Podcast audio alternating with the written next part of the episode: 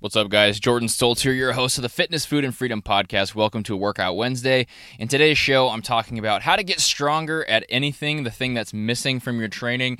Uh, this one is uh, kind of something interesting, I guess, because I did an episode on this literally like last week or the week before. Uh, but today's a little bit different. It's a little bit different spin on it. I did this episode on indicator lifts, right? Things that you can get stronger at over time. And today's show is more like a strength building one of specific indicator lifts. So, do you have certain lifts that you want to get better at? Do you want a stronger bench? Do you want a stronger deadlift? Do you want to do more pull ups? Whatever it is, this will help you, even if you want to get better at basketball or at running or anything. Today's show will help you get there. It'll tell you what you're missing in your training programs. Uh, thank you for listening and thank you for the support of the podcast. I appreciate each and every one of you that tune in to me and listen to me jab on this microphone about what's about just stuff that interests me and stuff that I think could help you. Hopefully, it's hitting home. Hopefully, it's stuff that you can take and apply and is making a difference in your life and your fitness journey. Uh, let's get started with today's episode, Workout Wednesday, about how to get stronger at anything. Welcome to the Fitness, Food, and Freedom Podcast. Keep listening for some awesome advice on health, motivation, and becoming a better version of yourself. Be sure to tune in every week for Motivation Monday, Workout Wednesday, and Foodie Friday. Behind the mic today, your host, a strength and conditioning coach, husband, and businessman, Jordan Stoltz. What's up, everybody? Jordan Stoltz here, your host of the Fitness, Food, and Freedom podcast. Welcome to another episode. And in today's show, I'm going to talk strength. I'm going to talk getting better because that's something that I've talked a lot about lately as far as important things in your training, things you might be missing, right?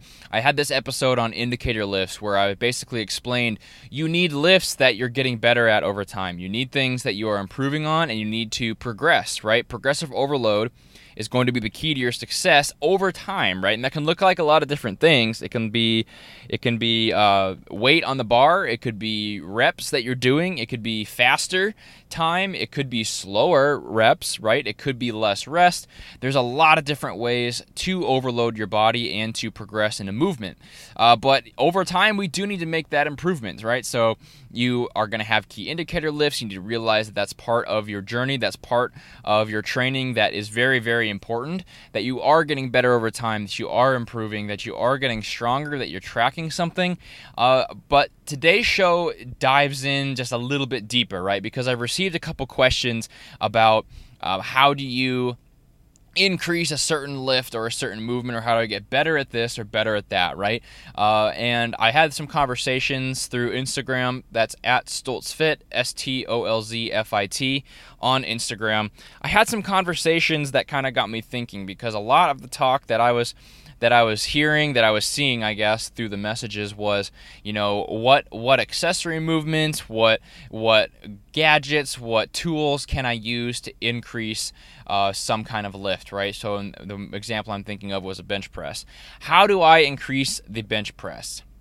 Now, I, just let me tell you a little story, I guess. It's Not really a story, just a little metaphor of my own personal life. So, back in high school, I was really into basketball, right? Basketball is probably the reason I got into fitness in the first place because I wanted to improve my game. I didn't want to be pushed around, right? I wanted to be one of the stronger people on the court, right? So, you don't really think of basketball as like needing strength and muscle, but hey, when you're you know you're playing forward or or center, sometimes you need to prevent getting bumped around, and you need to be able to throw your body into somebody and make them move, and not the other way around. So. I did a lot of training for for my position in basketball, right?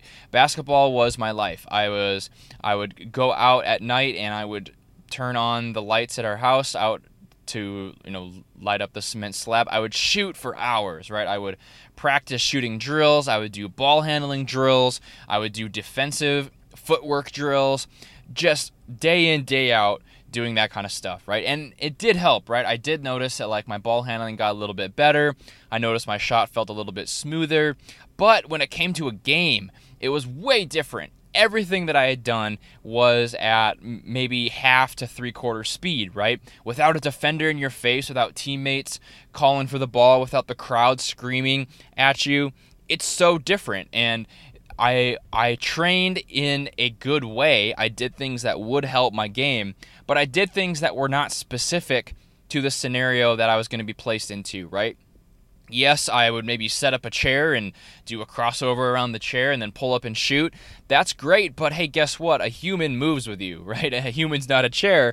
And I quickly realized that when I I thought that I was maybe at a level 8, right? Let's say.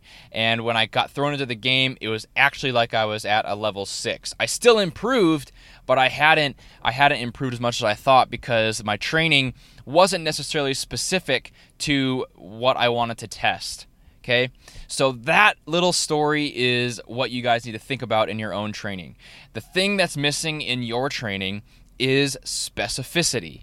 Okay, that's a very, very underrated training variable, and I think it's something that that doesn't really receive enough love because practice makes perfect, right? And and practicing what you're actually going to do is key. So you can have these indicator lifts, right? If a bench press is your indicator lift, you want to get a stronger bench press just so you know your upper body is getting stronger and you can push more weight, for example and this works for anything you know if you don't don't tune this out if you don't necessarily want a stronger bench press. This applies to anything. But if you want that stronger bench and you're you know you're working your different presses you're doing incline presses you're doing shoulder presses you're doing push-ups you're doing dips those are all going to carry over to the bench press yes but you know what's going to carry over the most to the bench press is doing the bench press. And it seems simple, it seems kind of stupid, but it's something that a lot of people ignore, right?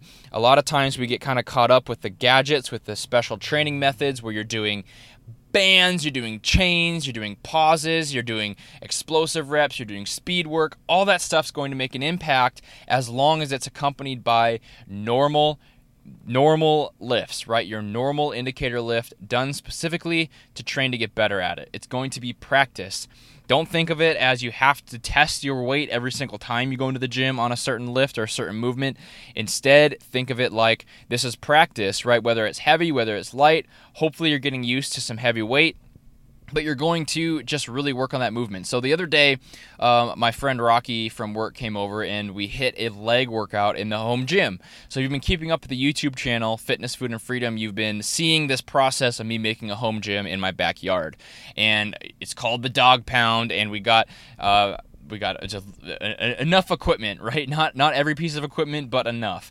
And Rocky came over and we hit a leg workout a couple weekends ago on a Sunday before football season started. and we hit this leg workout, and I was gonna hit, I was gonna work up to a heavy set of five for front squats. Okay, so I've been working on front squats a lot. That's an indicator lift for me right now, and I've been, I, I was gonna work up to a heavy set of five. I was gonna back the weight off to about 80%, and I was gonna do uh, three sets of 10, eight to 10. Uh, and Rocky challenged me at that moment, right when we hit that top set uh, when I hit that top set, I he challenged me and said, you know, why are we going to strip the weight off? Let's keep on doing this weight for let's like do 10 sets. Right? And I thought he was crazy. 10 sets of my top set, right? So just so much time under that weight and so much time under that bar. And long story short, it helped immensely, right? I did of course, have the reps decrease until I was doing doubles and singles at the end of those 10 sets. But I did hit all 10 sets with the same weight that I hit that top set of five with. So, so the the moral of the story here isn't necessarily that you should do more sets with heavy weight. The moral of the story here is that time under the barbell and the movement you want to get better at is so powerful. This last week when I hit my when I hit my lower body day, I noticed a huge strength increase in the front squat, primarily due just to comfort, right? To that neural adaptation where the bar felt comfortable sitting on that front rack position, my wrists felt more flexible, my the bottom of that squat felt a little bit better, it felt more powerful, very very stable. Everything felt more practiced and more polished, and I attribute that to that style of training that Rocky challenged me to do, which was just getting a ton of time into the bar. We probably spent 45 minutes to an hour just doing front squats, right? Which is what powerlifters do with their movements, right? And you can learn that from them. Where if they want to get better at the bench, they're going to spend a whole session just bench pressing, whether they're doing variations of it or they're doing a ton of singles and doubles. What they're doing is they're getting used to heavy weight they're getting used to heavy weight uh, kind of over them. They're getting used to that that range of motion, that movement, and they're just practicing. They're getting their neural adaptation just spot on, right? And I think that's something that's really powerful in training that we often ignore is the specificity. I've been guilty of it too, right? If I want to get a better deadlift a lot of times i think all right what muscles does that work? Hamstrings glutes back right? I'm going to work all those muscles. I'm going to do deadlifts in my back workout and call it good. When in reality i'd be better off practicing that movement being specific for what i want to improve on. And that applies to everything right? Basketball running sprinting any sport anything, you need to be specific for it. You need to train, you need to practice, and you need to realize that practice does make perfect, and that you need to put a lot of time uh, to to master something. Right? The 10,000 hour rule, as you've probably heard of it, is pretty extreme, but it does it does have the same application here where you need a certain amount of time. I'm not saying it's 10,000 hours or 10,000 sets, but you do need a certain amount of time under that bar. You need a certain amount of time going through whatever motion you're doing, whatever sport you're doing, you need to work on it. Right? That's why the basketball training I did didn't necessarily have the same effect that I thought it would. That's why the 10 sets of front squats with my heaviest set was so powerful. That's why little kids play AAU ball all year round, right? They're playing basketball 11 months out of the year instead of just doing drills in their backyard because practice makes perfect in everything. So that's today's show. That's my little thought for today. A little bit shorter, but hopefully you guys liked it. Hopefully it gives you guys something to think about in your own training. Are you practicing your indicator lifts? Are you being specific in your training to what you want to improve on? That's a question you need to ask yourself. That's something you need to reflect on, and I do as well. Workout Wednesday. Thank you for joining me for another podcast. I'll see you guys later. Thank you for listening to the Triple F Podcast. Please leave a five star iTunes review and share the podcast with your friends and family. Tune in next time for more great tips on, on fitness, fitness, food, and freedom. freedom.